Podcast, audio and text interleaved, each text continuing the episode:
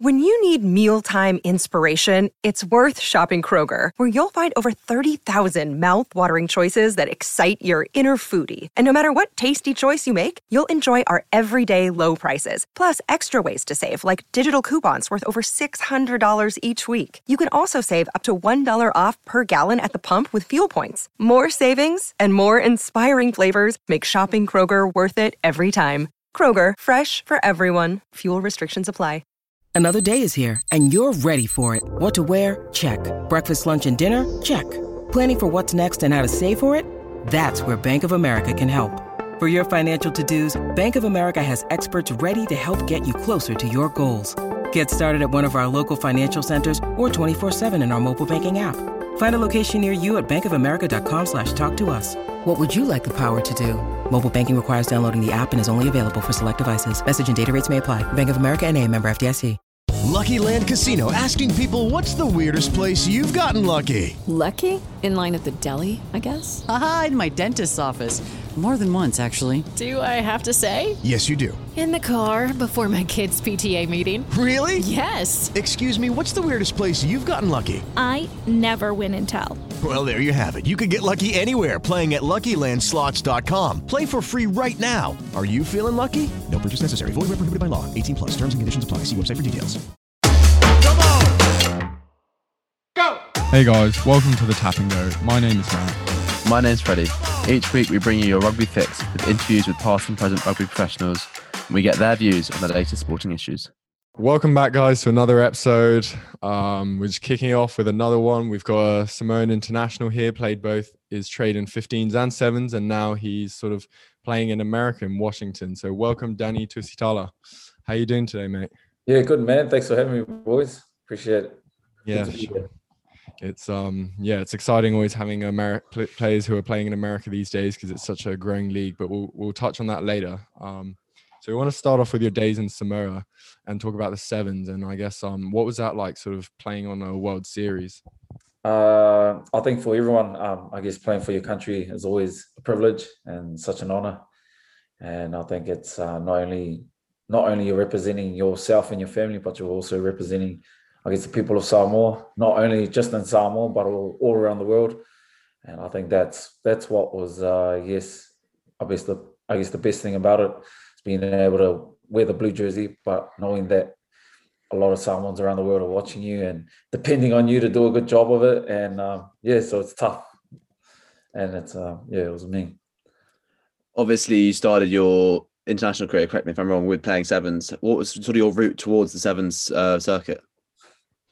Uh, man, uh, it wasn't probably, I guess, one that a lot of people think. I guess I was just, I think back in New Zealand, I was just kind of cruising, uh, hanging out with my mates and just doing whatever, sort of working as a laborer. And I, I think in 2015, I kind of was working as a laborer, but then I lost my job and then worked as a scaffolder, lost that job, shrink wrap. So I lost a few jobs leading into it. So it was it was quite a hard road. But I think I got to a point where I I saw sort of like a I think it was a I don't know, it was a post on Facebook and I saw it was an open trial. So I guess an open trial is like anyone can go, really. Like anyone can turn up and you've got guys who are the age of your your uncles, your dads, you, you know, just everyone that's trying to chase the dream. And I just, yeah, just by chance, I just happened to, I, you know, I wasn't really as fit as I should have been, but I took a chance and I went to this open trial and I was kind of like, oh man, you know, I don't know what's going to happen. And so I turned up to this open trial and just, yeah, man, there was so many people there.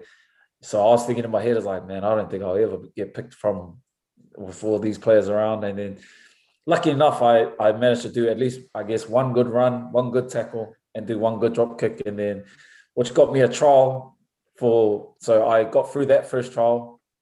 And then I, that was in 2015, early 2015. And then I was told, I got sent an email saying I've been invited to trial again. So I went to a trial to get into another trial. But then the next trial was in Samoa. So I, I obviously come from New Zealand. And so I had to fund like I had to find my own funds to pay my flight to get over to Samoa, and yeah, it was kind of tough, I guess, when when it, when the financial side of things come into play. And like I said, I lost my job. So I was trialing for this team and I had no job. So I was kind of like depending on it.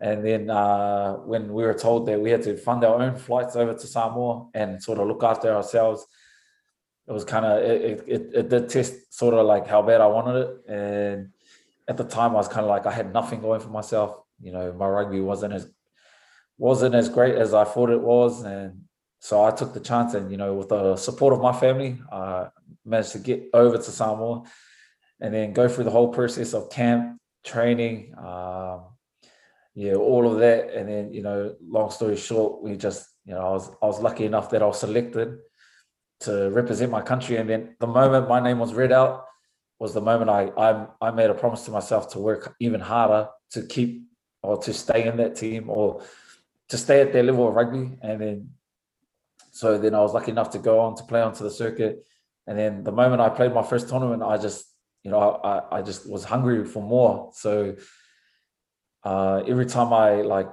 think back to that moment, I just think, man, like to run out to run out on a world stage like that, representing your country in the blue jersey, you know, it's like the most unreal feeling. Like I can't explain the feeling, but I know each, I know everyone around the world that's done, I guess, being in that position understands sort of it makes you hungrier for more. So when you go back home, when you know when you're away from all the bright lights and the big stage, TV, everything, I think that's when the work starts even more, and you're just like constantly like wanting to be better. So just yeah. to, just touching on what you said there, was this always something that it was always a dream, was always in the back of your mind, even when you were working as a builder or a scaffolder? Was this was rugby always something that you wanted to do? Was it always a passion from when you were young? Yeah, I guess uh, growing up in New Zealand, yeah, when you're when growing up in New Zealand, especially in Auckland, rugby is like everything. I guess like here in America, there's baseball, football, um, basketball, and things like that. And in New Zealand, it's only rugby, I guess. And I guess if you don't make it in rugby, you know, there's nothing else. Well, that's the mindset I guess we all have as young kids growing up. So as I was growing up, my team was Auckland and the Blues and All Blacks. You know, I grew up wanting I grew up wanting to be an All Black. But I think growing up and going through school, I didn't really take rugby serious enough. I, I just relied on talent. And I, I think I'm one of those ones guilty of just thinking talent was gonna get me all the way once I left school. I soon realized once I left school, it was like, oh, it's like it's a whole different world. Like, you know, your talent is dependent on someone's opinion. And, you know, so I guess that's where hard work and all the effort comes in and you kind of eliminate someone's opinion by just putting your hand up and putting in the work. But I was in that position where I came out of school, I just was bumming around, hanging out with my mates, doing all sorts, you know, as you do when you leave school as a teenager. And um, yeah, so I kind of learned the hard way. I went through so many jobs, like I couldn't even count on my fingers how many jobs I've been through.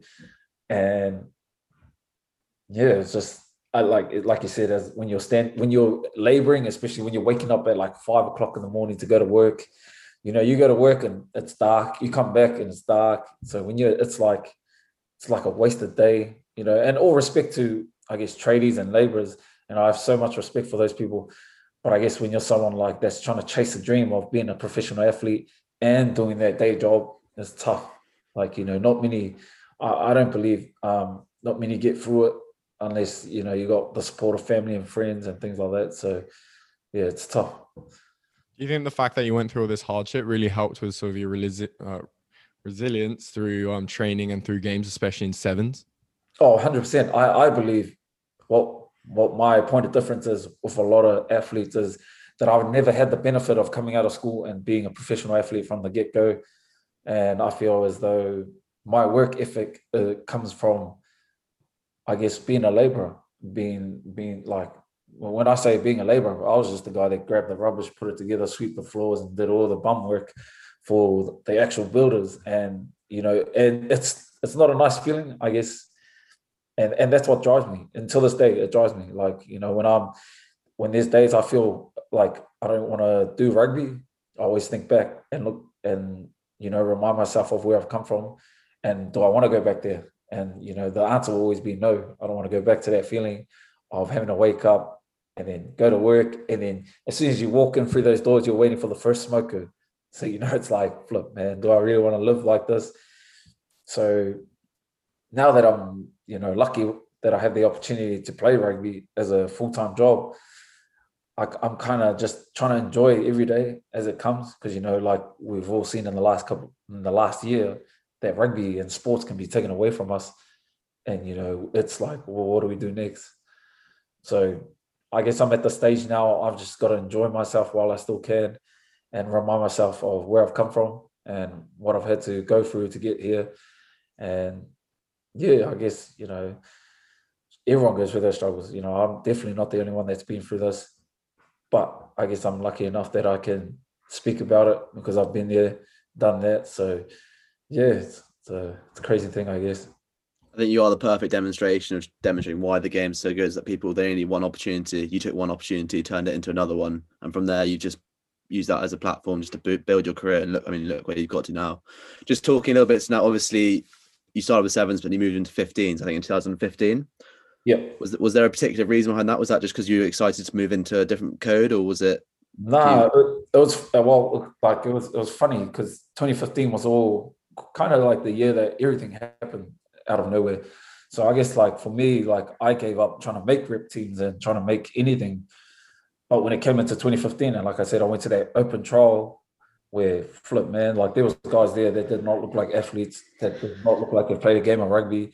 So like for me, it was kind of like, man, I've got to, I've got to um, dump my pride away and just, you know, trial with whoever and see how I go.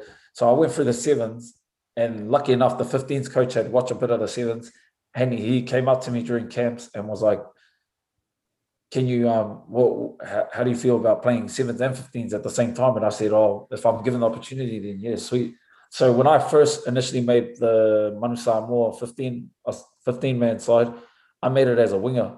So if you see the team naming that year, my name was down with the wingers and the fullbacks as an outside because I hadn't played much halfback at the time, and so I jumped from the circuit into the 15 man game, and I was like skinny man. I was like 78 kgs, and I was like, oh man, I don't know what I'm doing.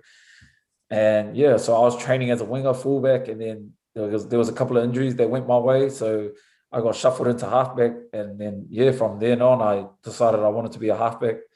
So I think yeah, 2016, and I was just like from then on, I I yeah, I, I played 15s, and then what that that pushed me into another opportunity, like you said, and then yeah, I just carried on from there. And then I, I managed to jump back into the circuit after a bit of a 15 stint, and then yeah, I once I finished up with the sevens, I kind of quit sevens, but yeah, we'll get to that. But yeah, it was a tough one you talk about that quick. So obviously you started on the wing, and now you obviously played mainly at scrum half, but I think a little bit of fly half as well. Looking at where you've been playing in America, is that yeah, something you pride yourself on the flexibility of being able to move around? Uh, I guess. Oh, when we talk about that, like it, it probably, um, I guess, hurt me coming out of school, being a utility, being able to play wing, first five, halfback, fullback. I guess at the time, I thought, yeah, man, I, I should make teams because I can play in more than one position, but when I look back to it now, I can now see why coaches didn't pick me, why coaches were like, nah, we'll go with this guy who's a specialist halfback, or we'll go with this guy, he's a specialist winger. And, you know, I've come to learn that I've got to be able to nail one position and, you know, nail my role. Because I played on the wing, but I wasn't the fastest. And I played fullback, but I wasn't the best at the high balls, didn't have the best kicking game. Then I played 10, but I didn't have, I guess, the best game management. So nine was probably the only position that I could actually, I guess, nail because it was just passing and you know talking. I do heaps of talking as well. So um, yeah, so I found that halfback was probably my best position. And yeah, I I guess playing 10 for DC the other week, well, I wouldn't have, you know, I wouldn't have wanted to play, but we had no choice. We had no one else. So I put my hand up to help the team. And yeah, but if I had a choice, I would not play 10. I would, yeah. I'd probably play wing before I play 10, but yeah. Did you um so growing growing up, did you have any sort of like players that you looked up to? Because I guess there were so many coming out of um the Auckland area that I guess so skillful in like quite a similar way that you are, I guess. Yeah, definitely. I I think I'd I'd look I looked up to Orene Ai'i I think he's one of the coaches at um LA. And yeah, just because he could play everywhere as well. He could play wing, fullback, 10, halfback. and guys like uh, shucks, there a lot like Christian Cullen. He'd be one of my favorites, and obviously Jonah Lomu. I got I got so many. There's a lot. I, I wouldn't be able to like give you just one. There's like there's so many that I could pick from.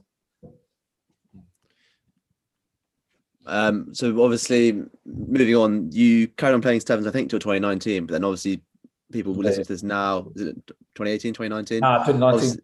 You've made quite big career changes. Now you're solely focusing on 15. So you want to talk a little bit through that decision? What was behind it?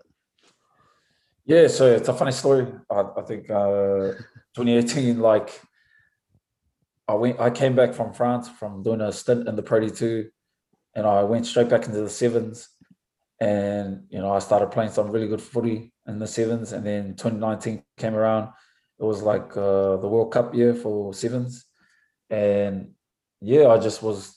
I guess I was not really enjoying myself as I would have wanted to, and I uh, Vancouver in 2019 was the last tournament I played for Samoa, and I kind of when we flew home and we get four days, we get four days at home back in Auckland and then we have to fly back to Samoa for camp, and it was the camp for Hong Kong and Singapore, and I I just didn't turn up to the flight. Like no one, I didn't tell anyone. I just like I think it was a we arrived Tuesday and Sunday we we were all leaving to Samoa, and then yeah, I just you know I went home after that tournament feeling drained, like mentally like done with rugby, and I was just kind of like, flip, man, I don't know if I want to do it anymore, and then I, I didn't tell anyone. I didn't tell my wife or didn't tell family. I just kind of was like made up my mind that week that I was not going to turn up to the flight. So I didn't tell the coaches, which was bad on my behalf, which is like, you know, it was it was definitely not the way I should have done it. But I felt at the time it was the only way I could, you know, because I knew if I had messaged the coach or the manager, I was going to turn in and be like, oh no, I'll be there.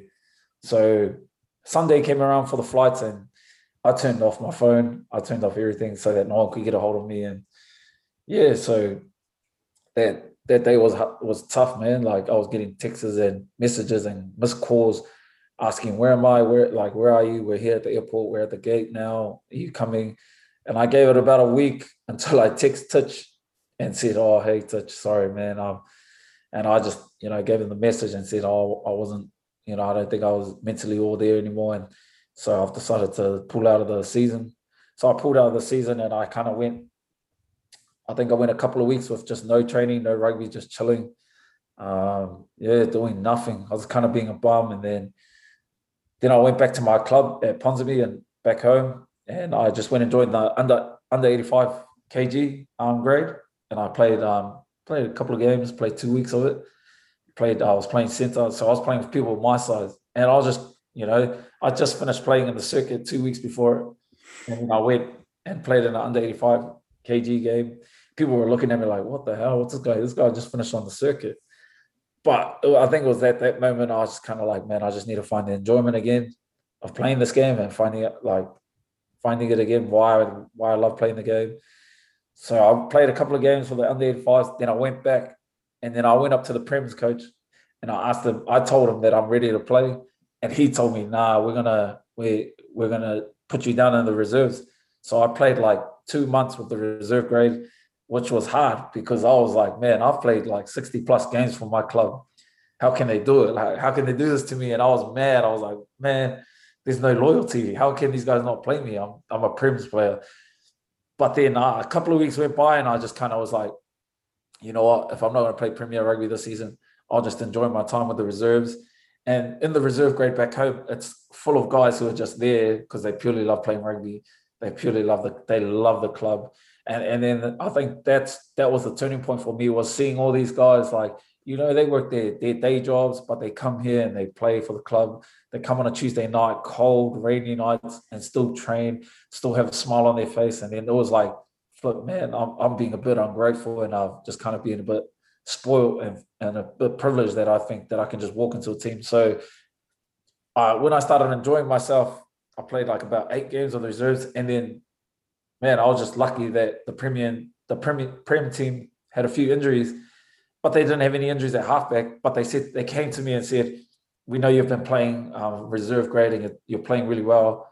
but um, you know, there's a spot open for you if you if you want to play on the wing. And then I was like, on the wing, yeah, sweet, I'll play. Like, because at that point I was like, I don't care where I play, I just want to play Prems. So I went in, and then I I was like, yeah, sweet, I'm gonna prove to these coaches that I should be playing Prems. And then played my first game off the bench, jumped on the wing, played so trash. I was like the worst player in the team. And then, yeah, I got dropped back down to the reserves the next week. And then it was when I got dropped, I really had a look at myself like, flip, man, I'm probably not as good as what I think I am. So I went back to doing basics. Like I went back to working hard in the gym. I went back to, I guess, being more active at home, being, I guess, I guess being around more of my kids and things like that. And then I I didn't focus too much on trying to prove myself or trying to make the prems. I just focused on purely trying to be better, be better at like playing rugby and things like that, being a better person. And when I started to nail those things, I was lucky enough. I got another opportunity to play for the Prems. And then when I did get the opportunity to play, I went in and I kind of went in with the mindset just to enjoy myself, just to, you know, if this is going to be my first or last game, I've got to make sure that I leave the field with a smile on my face. And then, yeah, I was lucky enough that I went throughout the whole season. I stayed and I managed to stay in the team right up until the finals, played a wing, played on the wing, and then got a random ass call after the final to join the Auckland Mitre 10 Cup team at, for, as a training squad. Uh, and then, yeah, I guess the rest was history, I guess, from then on. So I just want to pick up on two things you said there. First, this might be very naive of me, but since your your history in sevens, surely you're not better suited to be on the wing, but you you've probably got the skill set which would make you quite a good winger if you spent lots of time on it. Yeah, right. yeah, yeah, yeah. Um, so I not not to uh, pump my own tires. But I, when I went into that team, when I finally managed to get back in, I, I think I was real influential in helping us win as because I was because I purely focused on being a winger. So I wanted to be the best winger that I could be and not compare myself to anyone else. Because the time that I did go in, I, I was going in to try and prove myself to play halfback. Whereas we already had two really good halfbacks. And, you know, I, I personally think they were better than me. But I was like, in my head, I was like, nah, I'm better than them. But I was playing on the wing, trying to prove myself that I could be a halfback. But yeah, once I focused on being a winger, I was, you know, I was a lot better. I could, you know, I was a lot fitter. I was more active. I, and like I said, I'm not the quickest wing, but I felt like I was touching the ball a lot more than what an average winger would. And yeah, so yeah, I was lucky I could do that, I guess. And sorry, yes, the second thing was obviously you've touched on. We've spoken to a few sevens players in previous series, and we had Nick Malouf on for the first episode of this. We that's something that you've just brought up, which we've never really considered, is the toughness of the gig of a sevens player because you are always traveling. You're never in the same place for more than three or four yeah. days. Yeah, man. And was that so? It was, it was just mentally, you your body was just like, right, I can't. I don't. And also, you've got a family. And I think you've had a family at this point as well. You're just like, I don't want to leave them anymore. That's just you felt yeah. comfortable in yourself in making that decision yeah, pretty much you just summed it up. I guess um, when you're traveling so much, and I guess for myself, like I was in a like I'm in a different position to a lot of boys that are playing sevens, especially the sevens boys from Samoa. A lot of them, I guess, don't have families, and you know, I, I was at a point where I was like, I've got three kids, and I'm spending a lot more time with my friends and my teammates than I am with my own family. So I, it got to the point where I was like, man, I'm only seeing my family once every t- two months or something, and that that was like, you know, when I'm at home, I'm sleeping because I'm so jet lagged and I'm, I, you know, I can't really do much. And when I when I do have time, that time I'm using to train while I'm away from camp. So it was kind of like I didn't have a balance, and you know I'm still learning that balance now. Like trying to be a father, trying to be a husband, and then trying to be a friend or brother back home but at the same time trying to stay on top of my training trying to be the best at my craft trying to do all these things and balance it it's it's still a learning process for me even till now. So it, it is tough mentally especially in the sevens circuit being away from home. And then you know and then that was a turning point. Like i when i hit that turning point i was like yeah no nah, i'm not going back. And then yeah. it was kind of like the boys now ask me man like well, what happened? I was like you, you know what? I don't even know. But I did know that I was not coming back. And then, but I'm lucky enough that they've invited me back. And, you know, I think I feel like I'm I'm very lucky that they can still consider me to come back and be a part of the team or be in talks of playing for Samoa again. So, you know, I guess I count my blessings that I'm able to still be in the picture because I definitely would not be in the picture if I was in the New Zealand team and I didn't turn up to a flight to go back to camp. So, is that something that you're looking to in the future potentially if they if both either in 15s or sevens to maybe represent Samoa again? Is that something yeah, you maybe I, thought? I definitely put my hand back up for 15s this season. So I do know they've got a couple more tests and yeah, and and sevens definitely sevens because we've still got a tight knit group. There's a lot. Uh, our core group is still there, still together. So hopefully, if all goes well, uh, I guess when we finish up here in the MLR, and obviously later on in this later on in the year there'll be the sevens circuit. I think it's a bit different, but there's an opportunity for me to, I guess, to sneak in there. I guess if I if if I choose to, well, if the wife lets me, I guess. But yeah, kind of kind of past the seventh stage, I guess. You know, when you've done it a couple of times, it's kind of gets the same old, same old, unless you're chasing for tournaments, I guess, 50 tournaments or something like that.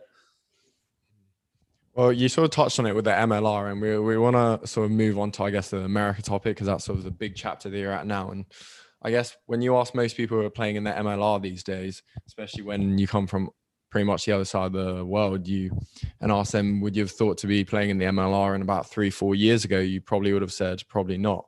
So what what made it so appealing, like as of now? Um, it's like that. This brings me back to that story I said when I quit rugby and I was kind of going through that playing reserves, then trying to make the prems. So during that time, I just I just got a phone call from Andrew Douglas, our head coach here at uh, Old Glory DC, and it was a random. Like I woke up one morning and and I had a missed call from Washington DC, and I was thinking, oh man, must be a spam or scam. Then it, he called me again. I was like, I answered the phone and I was like, oh hello, and then he just he told me who he was and he said, oh, he has an opportunity for me here at Old Glory DC. It's going to be a new team in the new league in America. It's been, it'll be in its third season. And then I just, at the time, I was like, yeah, sweet. Like I didn't have anything going for me. I was just kind of like, yeah, sweet, bro. Just send through the contract. So he sent through the contract, I think the next day or that day. I just signed it. I didn't even read it. Didn't, didn't speak to my agent or anything. I was just like, yeah, sweet, signed it email. Give me a pen. Where do I sign? Yeah, and then uh, I kind of and then so when that happened, that's when all of that, like me playing reserves, going into the prems and things like that. So I, I was kind of like, I didn't care what was going to happen with me at club because I already knew that I was going to go to America the next season. And then I just was lucky enough that Auckland 10 Cup gave me a call, came knocking on my door, and you know I was available, and and then I carried on from Auckland Mitre 10 Cup through to Old Glory last season. So, yeah, it, was nothing special. Just got a random phone call at the time. I was kind of like, had nothing going for me and just was like, yeah, sweet, I'll sign it. Like, I didn't even ask him. I didn't even flinch. I was just like, oh, yeah, sweet, I'm keen. Obviously, looking at Looking at Old Glory last year, they obviously had quite a good 2020 season before COVID cut it short. Was that something that had you seen that before and exciting prospects knowing you're moving somewhere which had quite a lot of potential? Sorry, what was that? Like, what do you mean? So Washington, they obviously last year they only played three or four games. They had they were very successful. I think they won three and drew one, drew one or something. Was that something you were excited about going towards, like adding to something which they had obviously already got the foundations to be a good rugby side? No, I was there. I was I, I was I was there last season, and then um, we won four and we lost one. So we lost our first one and then we won four. So we were lucky enough. So I was here last season and then I had to go back home. That's my bad. Okay, we'll cut that bit out because that was an error on my part of my research. Sorry about that. Um, Matt, no, your question. Um, so yeah, are there any sort of major changes that you'd like to make to, I guess, your individual playing style in the team now that like is it a different style with like the American rugby? Uh I don't know. Yeah, it's a it's a tough one because I, I think when you it depends what style you're sort of comparing it to. Like if you're going to compare it to New Zealand, it's definitely different, and and I think that's a bit unfair if you're going to compare it to New Zealand rugby. But I think America has its own sort of style. It's got a bit of flair. It's got a bit of it's got a bit of everything, I guess, and it's only going to take time. Like when it'll only be a matter of years when America is going to be, I guess, the limelight of rugby in the world because obviously America is where people want to live. You know, America outside of outside of rugby here in America, there's so much you can do. You know what I mean? Like you can go to like, you know, eventually when things start to open up here in America, you can go to NBA, you can go to hockey games, you get baseball games. There's so much you can do here that I guess other countries can't offer. And I think that's what I guess brings you to that other question: What's so appealing about America? Around the world, everyone follows American sports. Mm. So the opportunity to live here in America and to be able to attend games like that and to travel, I guess, because we're lucky enough that we used to travel to these states. You know, I've, I've been to San Antonio, I've been to Austin. Um, where else? Been to shucks. Where did we go last? New Orleans. Like these are places that I've only ever heard of, or you know, to be to have the opportunity to travel to these places, it's unreal, and, and only the MLR can offer you that. So you know, I guess we're pretty lucky, and and in its way, MLR is quite special. And like I said, the style of rugby that they play here is is different. I guess it's it's still in its learning process. I guess growing process, I should say. Sorry, and you know, so yeah, I'm enjoying it. I love the style that we we get to play here, and you know, we play on turf. You know, back home we have to play on freaking grass and rain. And, you know, so it's a bit. We're pretty lucky that we can play on, I guess, artificial turf here. So, so you get to play more running rugby. You talk about the sort of the positives about being American, the exciting things. I was looking at your fixture list, and you obviously got LA Giltinis at the Coliseum in a couple of weeks. Surely that's got to be one of the highlights with a crowd in as well. That's got to be something you're really looking forward to. Uh, the Coliseum. What, what's the Coliseum? So that was where the Olympics were held when they're in America. That was the center of it all. Um, it's an unbelievable stadium. I think it's one of the like limelights of American sport as well in history. Very historic. Oh, well, you've got that. You've got that to look forward to. I'm, I'm letting you know about that now. Yeah, now now I know. So yeah, okay. I think I'm lucky enough to play in a few stadiums there, some historic stadiums. So be another one I get to have the privilege of playing in. So hopefully, if I make the team, yeah, it's Think, a couple of away. Fingers crossed. And obviously, so talking about the season ahead, you guys have played three. You're one, one, draw, one, lost, one. What are the prospects? Do you think you guys can compete right at the top? Yeah, I'd like to think so. You know, and and I think anyone would would like. I guess if you're going to play the sport, you want to play to compete in the top spots. But you know, we we we are in a position where we understand that you know we don't. I guess we don't have the like oh, what is it the depth at the moment and yeah, I shouldn't say that, but you know, we're we're we're still learning. I guess with what's been hard about it is that you know I've only just turned up a week before our first game. Um, a lot of Kiwi boys have been just filtering in, coming in. Um, we haven't quite started the preseason. You know, we didn't get a preseason, so uh, we used these first three games as a preseason as to kind of sort of find out who's who or what who does what, and you know, so we're lucky enough that we had the bye last week so that we could all refresh, freshen up, and you know get ready for these next couple of games. Mm. And correct me if I'm wrong, but I was just reading that you're part of like the team leadership group, and in particularly the attack, sort of um helping out with the attack. What what does that sort of mean to you as like a player, and what I guess what what can you bring to the team, and what did that sort of help you? Like, what did you learn from that experience or current experience? Do you mean like uh, obviously being in a leader's position to yeah. attack? Yeah. Um, I guess when you're a halfback, it, it doesn't really change much. I guess mm. you're always got to be vocal and be direct and be able to, I guess, stir the ship around like a what is it like a quarterback, mm. like it, like. But you know, we're lucky enough that we have a nine and a ten, so it's like two quarterbacks at one. So yeah, I'm lucky enough that I've got a really good 10 outside me who, you know, he does a lot of, he drives the game.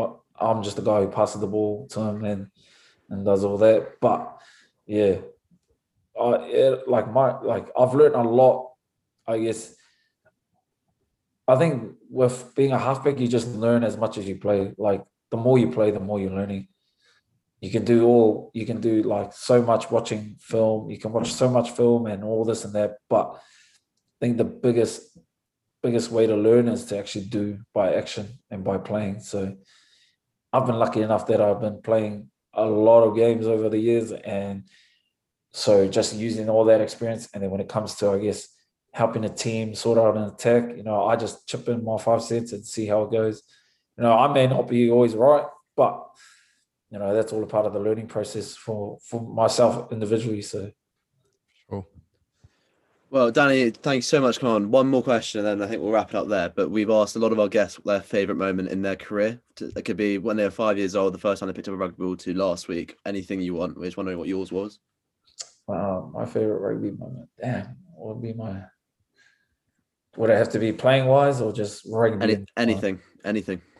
I think it'd have to be my definitely my debut for Auckland 10 Cup because it was a team growing up ever since I was a youngin uh, that I always dreamed of playing for. And when I when I came out of school, I, I thought, yeah, that's never going to happen anymore.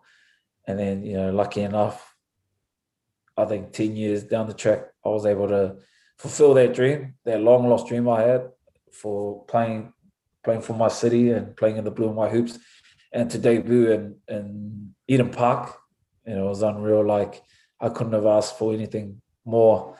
To this day, it still gives me goosebumps, you know, that I was able to fulfill that dream. And, you know, because, you know, where I'm from, you know, it's kind of like, it's a hidden hope. Like if you're going to make it out or you're going to, I guess, make it out and make something of yourself, I guess. So, yeah, it'd be definitely my debut for Auckland. There's many others, but that is definitely, definitely my top rugby moment. So, yeah. Awesome. Well, Danny, thank you so much for coming on. Uh, I've enjoyed it massively, as I'm sure. Yeah, it's amazing. Um, we, oh, we, we, you all, man. appreciate it. Yeah, we wish you the best of luck for the rest of your season. And cheers, everyone else, for tuning in again this week. We will see you next week. Thanks, guys. Thanks, guys, for having us. Pre- appreciate it, man. Come on. Come on. Thanks for listening to the Tap and Go podcast. I'm Guy Thompson and I'm a Loose Heads ambassador. The mental health movement normalising the conversation in rugby. Head over to looseheads.co.uk and get 15% off at the checkout now with code TAP and GO. Take care. Sports Social Podcast Network. It's time for today's Lucky Land horoscope with Victoria Cash. Life's gotten mundane, so shake up the daily routine and be adventurous with a trip to Lucky Land. You know what they say. Your chance to win starts with a spin. So go to LuckyLandSlots.com to play over 100 social casino-style games for free for your chance to redeem some serious prizes. Get lucky today at LuckyLandSlots.com. Available to players in the U.S., excluding Washington and Michigan. No purchase necessary. VGW Group. Void where prohibited by law. 18 plus. Terms and conditions apply.